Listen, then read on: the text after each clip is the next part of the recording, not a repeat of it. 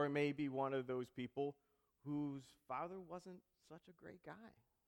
Maybe he wasn't there at all. Maybe he abandoned the family at an early age. Maybe he was abusive in many ways. That relationship and what I want to talk about today makes a huge difference in how we understand our Heavenly Father. And how we understand our Heavenly Father then makes a huge difference in how we come to pray to our Heavenly Father.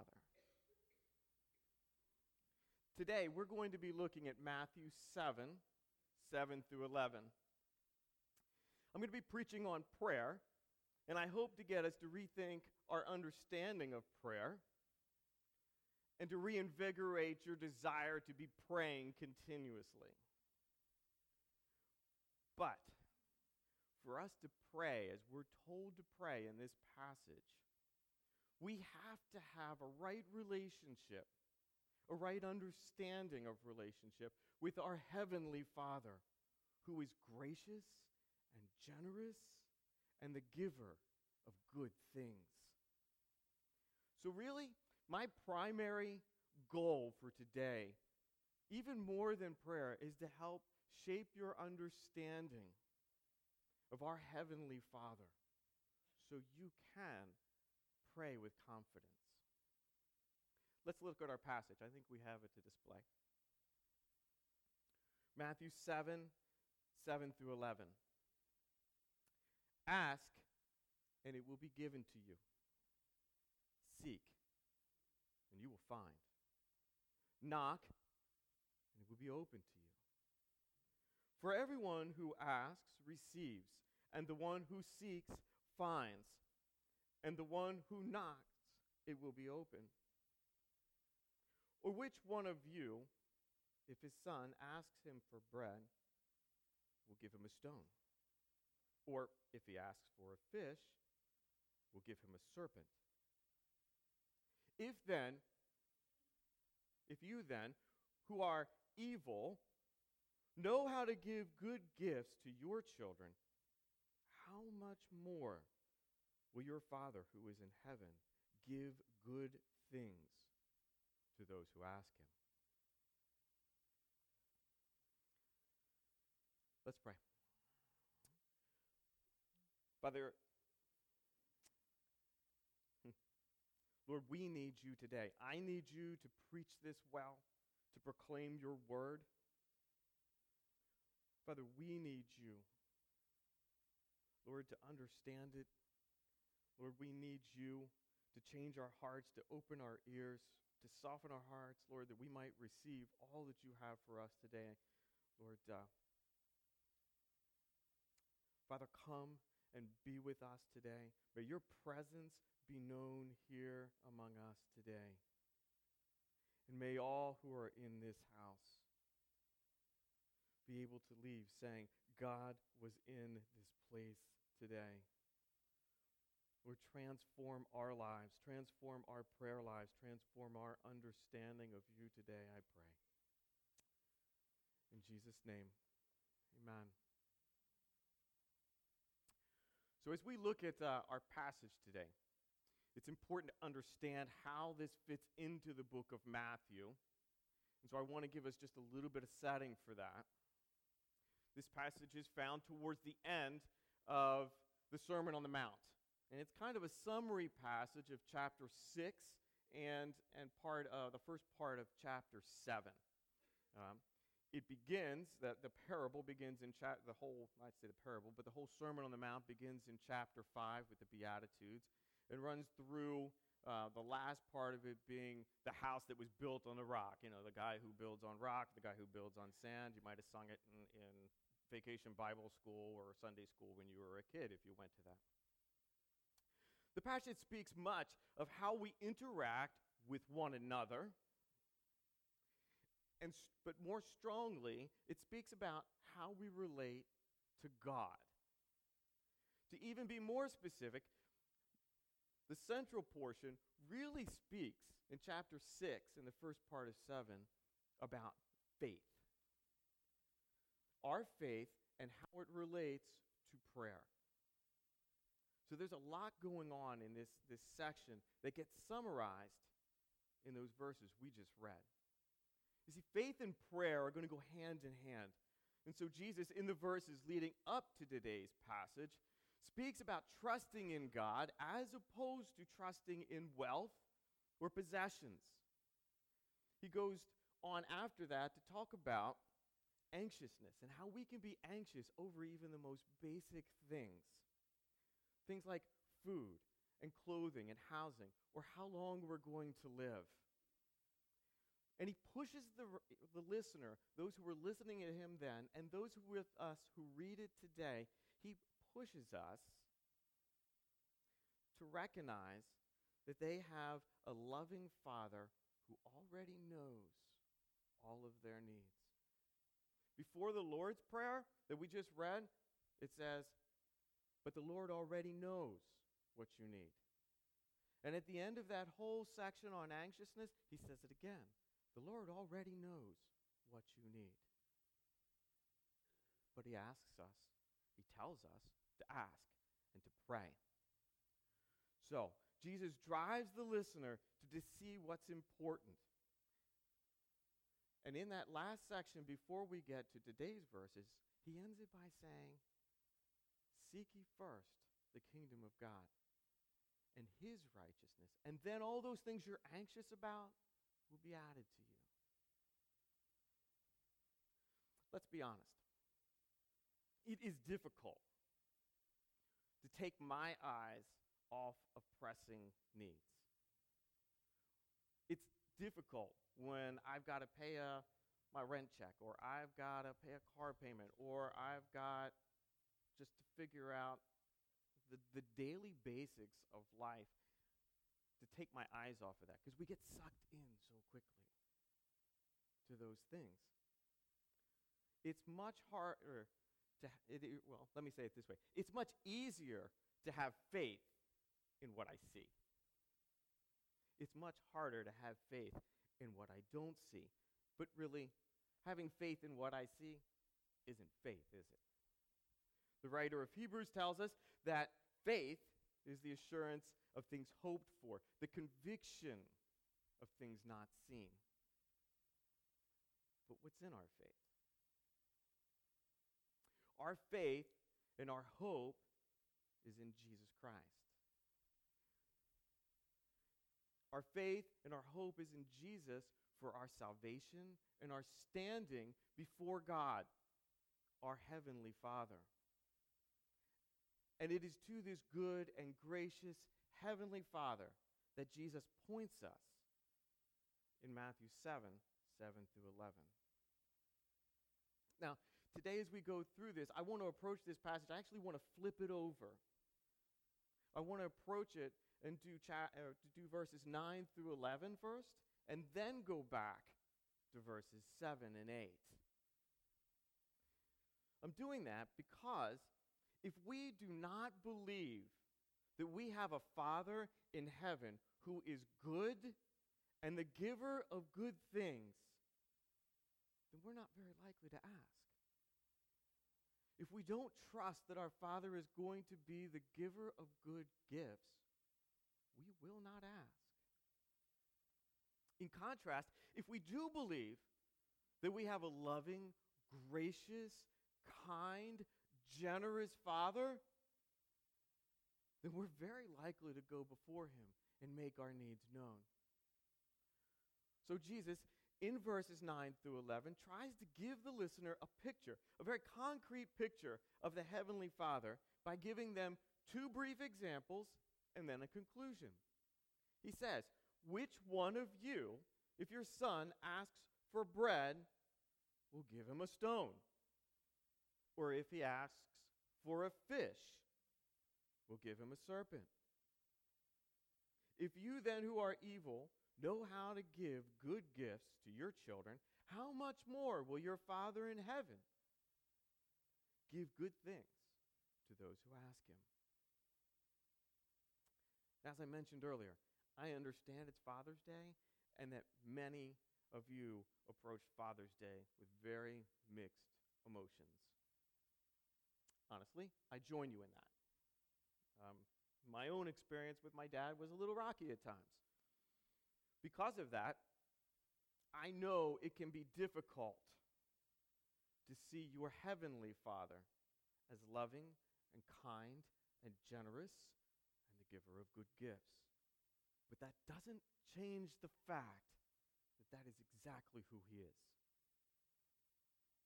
Our Heavenly Father knows us completely.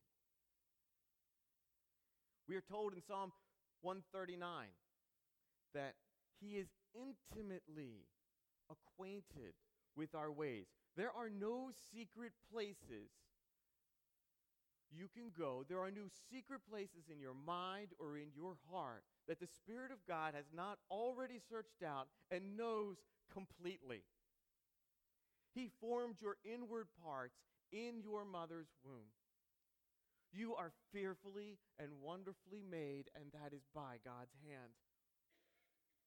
Every moment of your existence is written in God's book, and that was done before there was a single one of your days.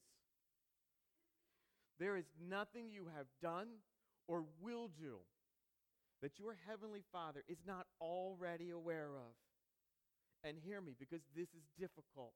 I realize this is very difficult for some of you. There is nothing that was done to you that He is not aware of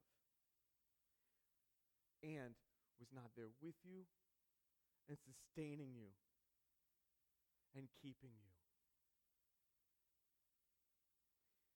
Yes, even there, God was with you. Your heavenly Father is the one who Ephesians 1 tells us chose you from before the foundations of the earth.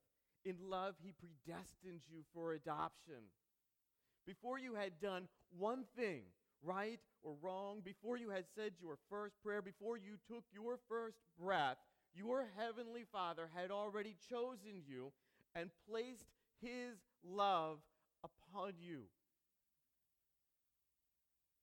In the eyes of your heavenly Father, you were not a mistake, you were not an oops, you were not a coincidence, or something to be stuck with whatever you might have been told as a child.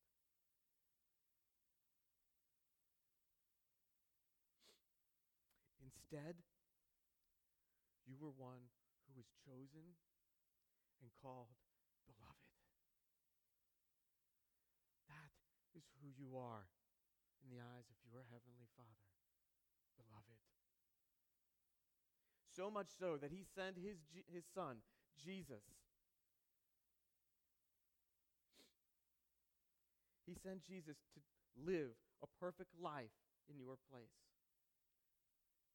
to pay for your sins because you could not, and to give you eternal life through Jesus Christ. He did that for you because he loved you and has loved you and will continue to love you ad infinitum into the future forever and ever and ever. Amen. That is your heavenly Father.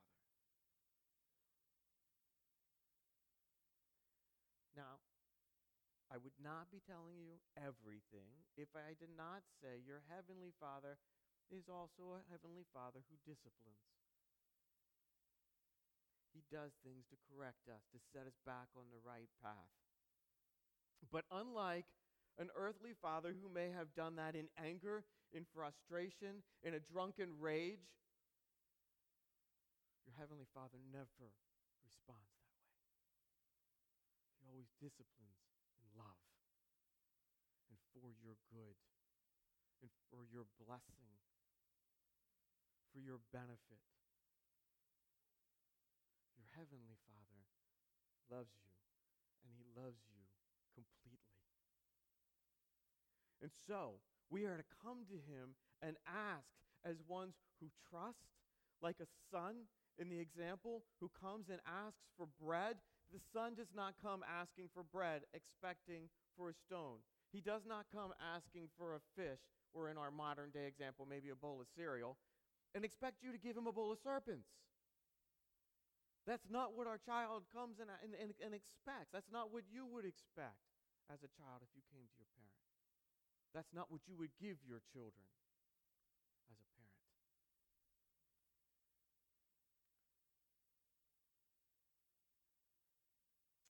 The character of our Heavenly Father is not to give bad things, to give evil when we come and make a request.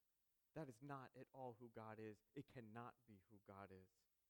Instead, what we see of God the Father is consistent in consistently is tenderness and compassion for his elect, those he called his beloved. Even for those of you who are sitting there today as parents, you're doing your best to be good parents, as God would have you be. But I bet you would say there are times, potentially quite regularly, when you fail.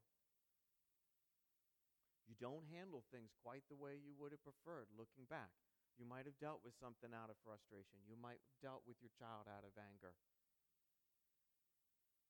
You might have spoke a little too sharply. Happens to me all the time. I do it all the time. Ask my kids. I also have regularly, like when I, let me give you a quick story. There I am. It's probably, uh, my kids are much younger, almost 15 years ago. Came in, something had happened. Enzo was upset. You know, I really don't care, but if she's upset, you know, oh no, no, no. Whatever you did, you're going down for it. I don't care who was wrong. I don't care if she's wrong. You're going down for it. And I lit into my kids. Because that's what I did. And I got done and I started walking down the hall. And God just spoke to me. Aren't you glad I don't treat you like that? I'm like, oh. Turn around, walk back into the room. Okay, you all were still wrong, but my attitude was incorrect. You know, I, I mean, I just had to go in and apologize. I had to get it right. My Heavenly Father doesn't deal with me like that. He doesn't lose his temper with me. He always deals with me out of love. He deals with you out of love. That is who God is. And that's Jesus' point. If you, at your core, are fallen and sinful, and you love your children, how much more does God, who is at his core is perfect and loving and just and righteous and good and generous and kind, how much more does he love us who are his children?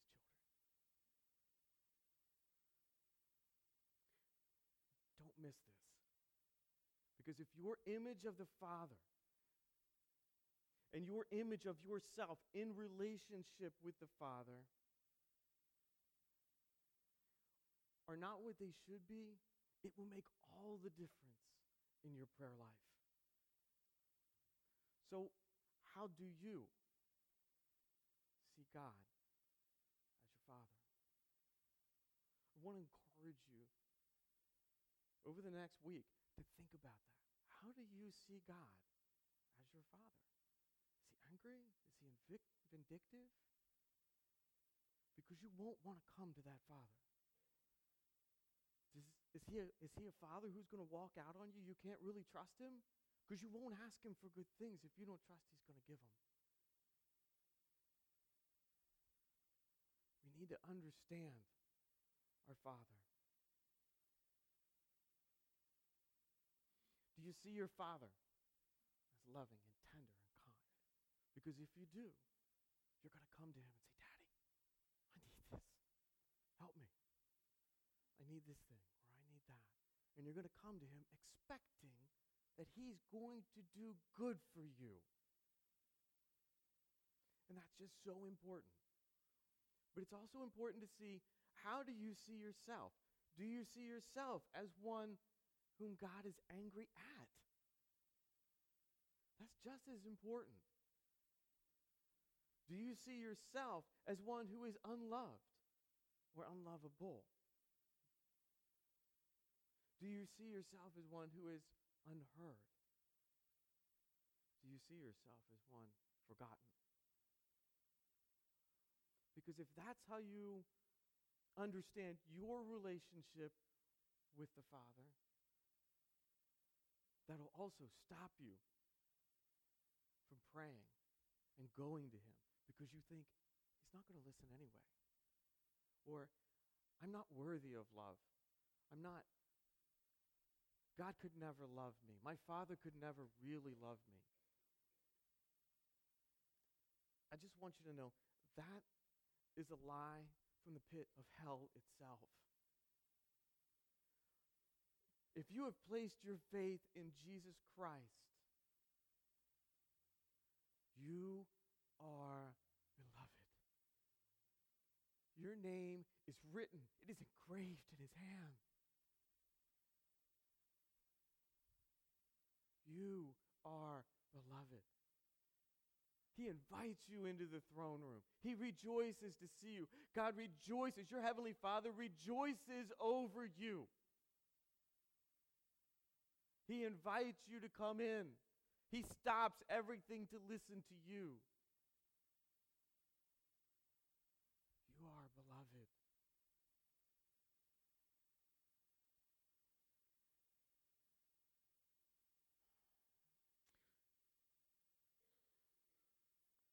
We have to see not only our understand our, our understanding of God and our understanding of who we are before God must be one of a loving father and a beloved child. Because if we don't, we won't pray. It'll hinder our prayers. It'll make our prayers ineffective. We won't go boldly before the throne as we're called. So, if this heavenly Father, if this is the heavenly Father, this good and gracious and kind Father is the one we come to in prayer, then let's look at now verse 7 and 8. Because now we'll find out how to come to him in prayer. And he says in verse 7 and 8 Ask, and it will be given to you. Seek, and you will find. Knock, and it will be given to you. For everyone who asks receives, and the one who seeks finds, and the one who knocks, and to the one who knocks, it will be opened. So these seem pretty straightforward. They seem like really easy enough directions. And the good news is they are ask, seek, knock. Yeah, good. In the back, so I, when I think of this, I, I was thinking about this yesterday, and this Nike commercial comes to my head. Now, it's not a real Nike commercial. I'm just in my head, I'm thinking this would have been a great commercial. in the background. Now picture this. In the background, you hear the announcer saying, Ask, and it will be given to you. While on the screen, there's a young teenage girl. She's at the store looking at this pair of Nikes, and then it fast forwards over, and she gets this pair of Nikes in a box for her birthday. And she's like, Yeah, I got it. So she goes and she asks, and she receives, right? And then it pans over, and it's got this great music playing in the background, you know, that kind of inspirational music, right? And then it pans over. She's a little older, and you see her in the early morning, and she's out running through these grass covered hills, you know, ha, just doing her thing. She's happy, life is grand, you know. And she is, and, and in the background, he's saying, Seek, and you will find. And she's running through the hills. And then of course. now remember, she's running through, and so they pan across, and what do they end with? It's her Nikes on the pavement. She's doing awesome. All right, and then we get to that last part, and then it pans over. It's a little while later in her life, and it says, Knock, and it will be open to you. And the young woman runs across the finish line of the marathon. They get her up on the diocese, and she's getting her gold medal. Knock, and it'll be open to you. I could just see it. And then at the end of it, what does it say? just do it. You know, Nike, whoosh, and the whoosh sign goes across. There you go. Now, there's a lot implied in that commercial, even as there is in the passage that we read. So, let me take a couple of minutes to unpack some of the bigger ideas here. To do that, I want to look at, I know some of you are going to love this, and the other are going to want to throw things at me, but that's okay. I want to look at a passage from a grammar perspective. Yeah, yeah, yeah. Some of you are smiling, and I know which ones of you are because you always go, I love it when you do grammar. But because I want my kids to learn grammar, it's all you homeschooling moms. I love it. Anyway, so let's take a minute and look at some, pa- some of the grammar in the passage. Um, and I wanted you to see all three of these passages the ask, the seek, the knock are all in present tense. They're all active, and they're all in the second person plural. Some of you are now saying, okay, so what? That's a great question, actually.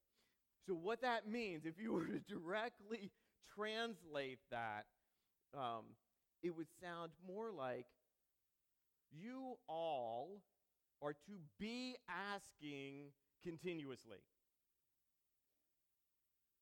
You all are to be seeking continuously. You all are to be knocking continuously. Because it's present, it keeps being in the present. It's always in the present. Run five minutes forward, it's in the present still.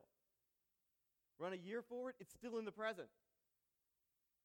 Be knocking, be asking, be seeking continuously. That's pretty cool. And who is this for? It's for the sick and the needy, right? Those are who should be asking. No, it says you all, second person plural, doesn't give us a lot of room to, to categorize that. All of you who are listening, be asking, be seeking, be knocking continuously. That's what the grammar tells me. So, to, to fulfill this command that Jesus has given us, our posture as Jesus' disciples and as children of our Heavenly Father should be one that we are asking, seeking, knocking continuously, all the time. So, all of you who are hearing this, it applies to you. Be asking, be seeking, be knocking continuously. It's sort of like a baseball game. What happens the, at the beginning of the baseball game? The umpire walks out, and what does he say? Play ball. And then, of course, the opening pitch goes out, and everybody walks back to the dugout because we're done, right? Well, no, that's not what happens. It wasn't like play ball, oh, we played ball, now we are done playing ball. It's play ball until somebody tells you to stop. In this case, there's parameters set around the game, and we get done the nine innings, and somebody's won, somebody's lost, we're done. But you keep playing ball. We are to be asking and seeking and knocking until God tells us to stop, until we die or Christ returns. That's your options as to when to stop. Amen? Amen. Love class participation. All right. so, we're to ask, and we're to seek, and we're to knock. But let's dig a little deeper into what's behind some of those. So I hear a practical question from people quite regularly about what do I pray for? How do I ask? And I think that's a helpful question. That's a useful question. And it ties into what we spoke about earlier concerning our relationship with our Father when we say, How do we ask? First, when I pray, or when you pray, we come to our Heavenly Father. Remember, the one who chose us before time, who loved us, who adopted us, who sent his Son to die in our place. so we could spend eternity with Him. He wants to be with us, He wants to do good for us. I am not coming to a father who is angry, who is disgruntled, or in any way stingy. No, he rejoices over me and calls me beloved. So with that in mind, when we read Hebrews 4:16, it gives us a picture of what this should look like. It says, "Let us then with confidence draw near to the throne of grace, that we may receive mercy and find grace to help in time of need."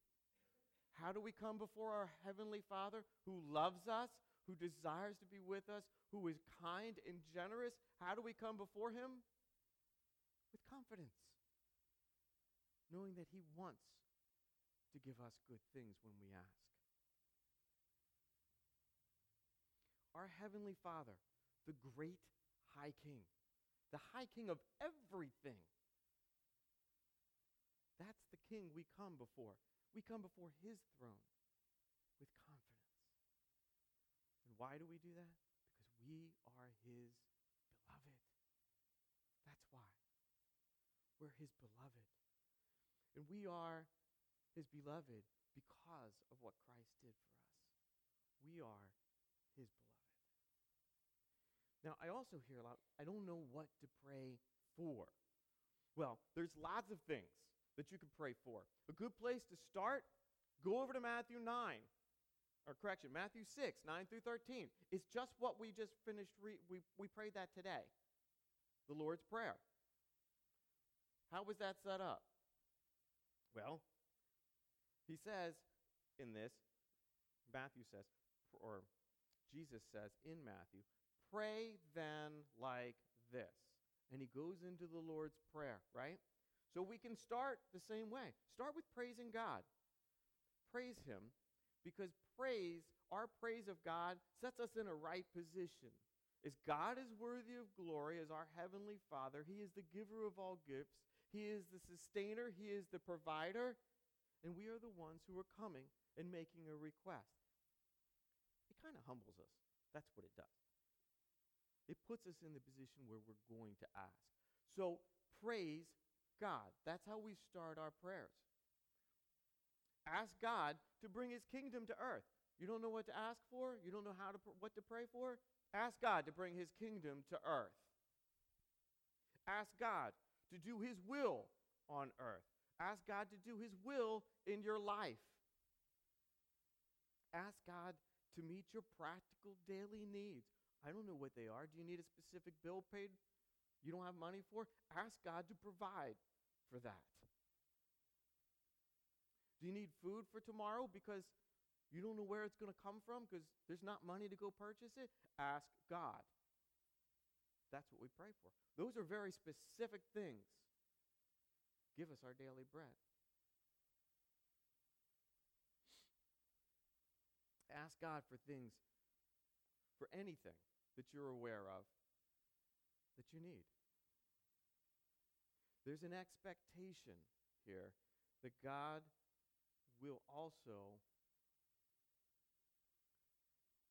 There's an expectation here that God expects you when you pray to offer forgiveness.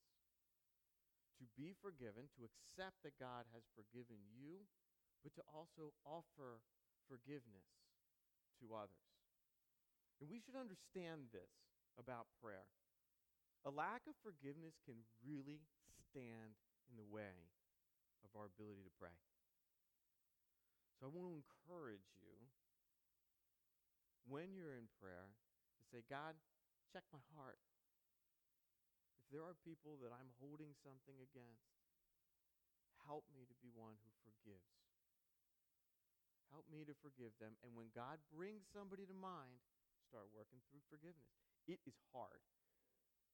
There are people that literally I have had to forgive every day and I, for three and four years, and I hadn't seen them in three or four years.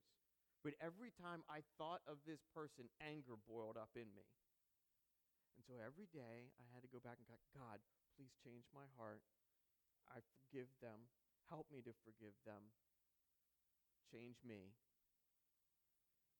Forgiveness doesn't happen overnight. It's a process, it takes time. But I think God is glorified when we enter into that process. God is patient with us, He is good to us. And He allows us to walk through that process, but He does expect us to engage in it. And so I encourage you, as you're praying through things like that, when you're not sure what to pray for, ask God, who should I be forgiving? What do I need to forgive? Now, the last thing he says in that in the Lord's prayer there, this ask is ask God to keep you from temptation and to keep you from falling into the hands of the evil one. I think that's important for us to do. Think about that for just a second. If you're a believer, there is an enemy, and he wants to destroy you. Period. He wants, desires, actively pursues your destruction. Seems to me a good thing to say, God, deliver me from the evil one. Amen? Don't hesitate to do that. So, I do want to offer you a bit of caution in the whole ask thing.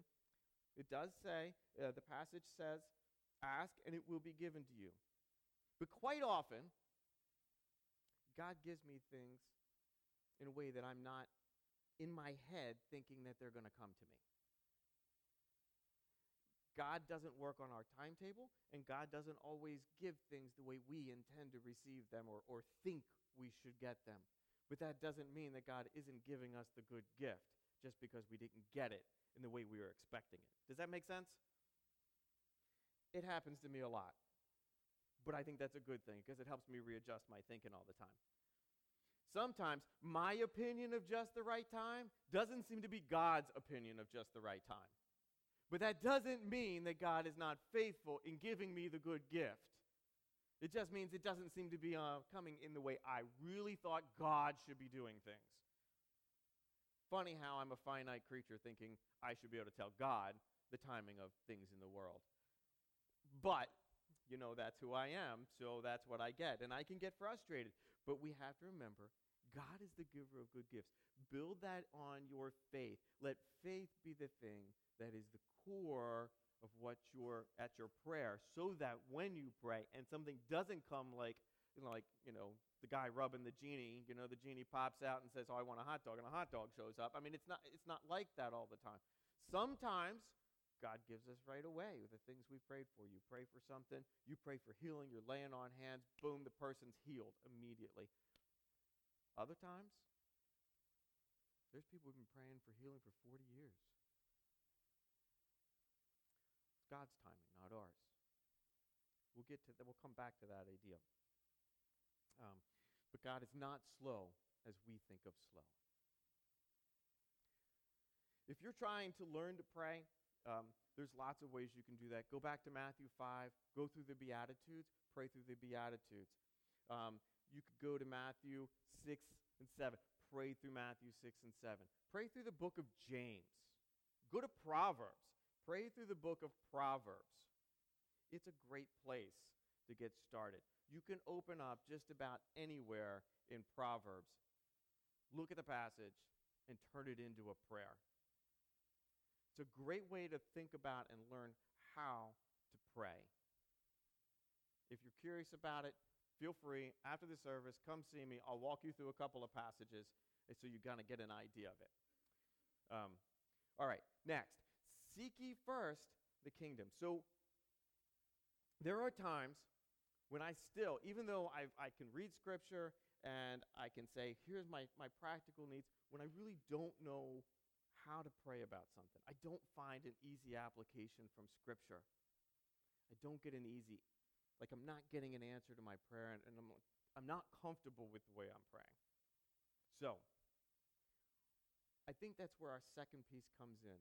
Seek ye first the kingdom of God. Seek, and you will find. Now, I have to admit, I've often, as you go through that, to ask, and you will receive, seek, you will find, knock, it will be given to you. The ask and the knock seem to make a lot of sense to me. They kind of flow. The seek, I'm just kind of like, where's the seek come into this thing? I mean, I get asking, I'm knocking, those kind of, they flow. But what's this seeking piece? It kind of had me stumped for a while. But much like we said earlier, this is a, a, paragraph, it's a summary sort of thing looking back over 6 and 7. And so, where do we see Jesus talking about seek? It's the seek ye first the kingdom of God, and all these things will be added unto you. So, when you're wondering, how do I pray or what do I pray? The first place we should be going, and I think the best base for us to be in, is seeking the kingdom of God. Now, where does he place that, if you look at it, how does Matthew, how does Jesus place that? He's talking about anxiety. He's talking about not being anxious about what you are going to wear. Don't be anxious about the food you eat. Don't be anxious about your clothes, your job. I mean, pick any number of things. All the basic things that we can go and be anxious, be concerned about. He says, instead of focusing on those things, God already knows you need them. Focus on the kingdom of heaven, and then all those things will be added to you. Seek first God's kingdom.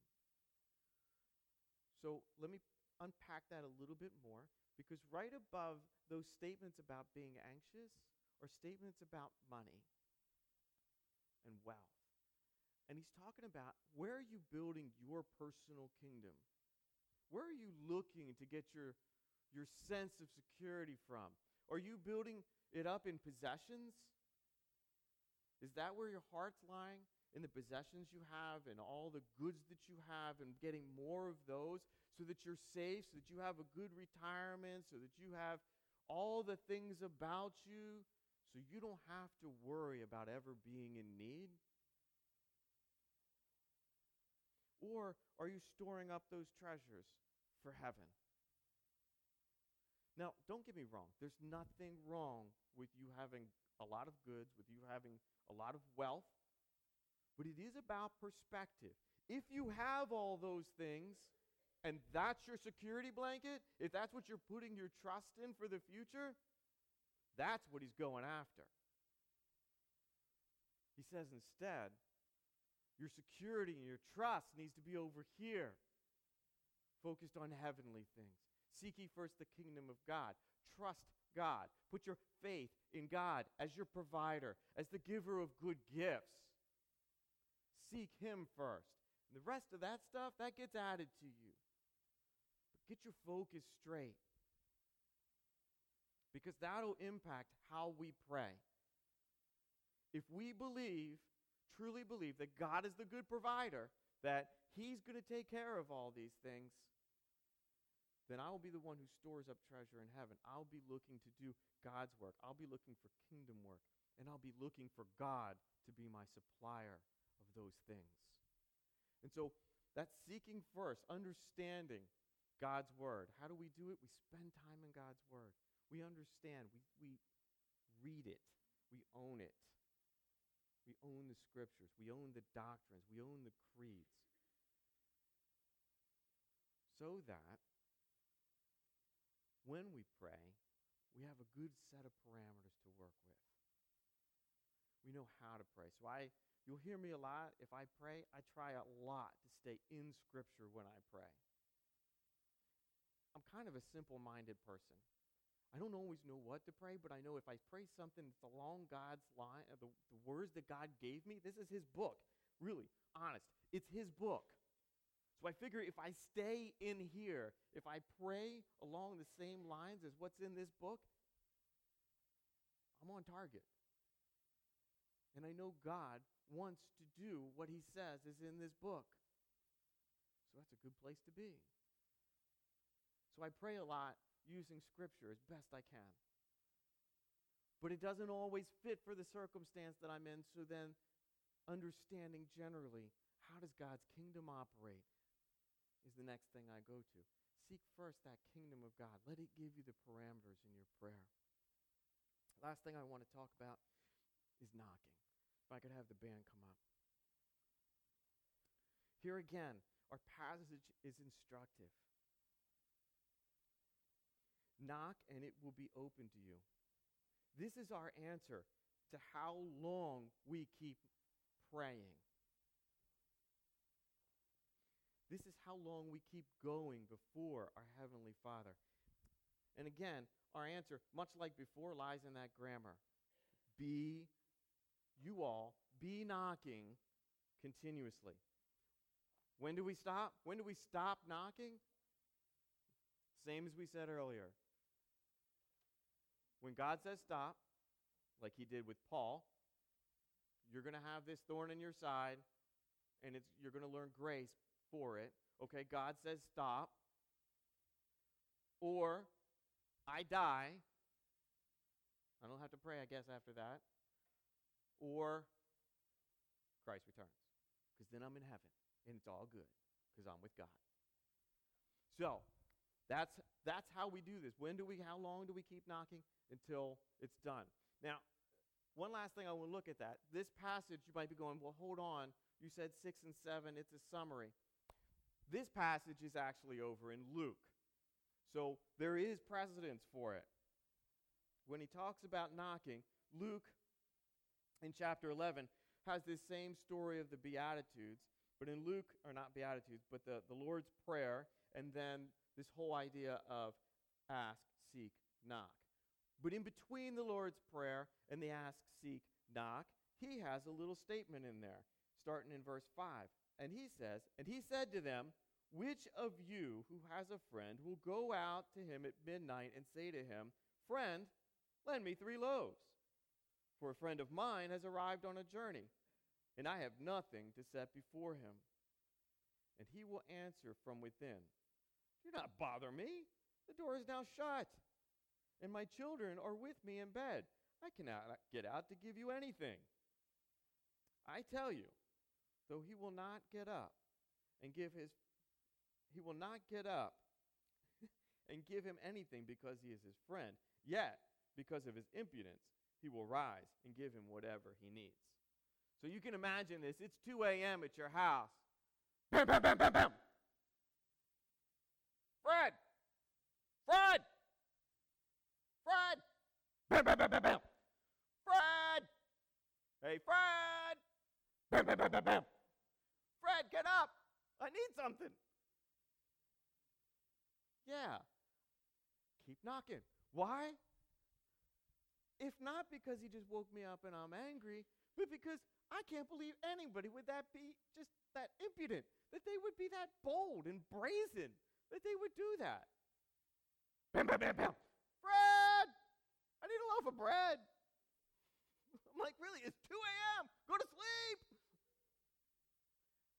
Bam, bam, bam, bam. Fred! All right. So if I would get up and give Fred the loaf of bread, and I probably would not be doing it lovingly or generously, Nonetheless, we have a loving and generous Father who loves to give us good gifts, who doesn't sleep, and no matter if it's 2 a.m., when you say, Dad, I need this, He's there. And He tells us, keep knocking, don't give up. Never give up keep knocking. And let me tell you, I know that's hard for some of you. It's hard for me. There are some of you who I know have been praying for things for 30 and 40 years. There are some of you who have been praying for healing. There are some of you who have been praying for lost family members for years. Don't give up. I am a walking testimony. My mom prayed for me for 16 years. Well, I merrily trod down the path to hell. Not even trod, ran headlong. And I am grateful for that woman's prayers. Amen? Do not give up. Keep knocking. Bam, bam, bam, bam. Fred. Bam, bam, bam, bam. God, Where are you? Save him. Amen? Don't give up. Pray. Ask. Seek. Knock. From a heavenly Father who loves you and calls you his beloved. Amen? Amen. Let's pray.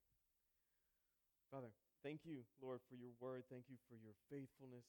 Thank you for your goodness to us. Thank you that you are a loving Father who desires for us to come before his throne and make our requests known. And thank you that you are the giver of good gifts. Help us to remember that this.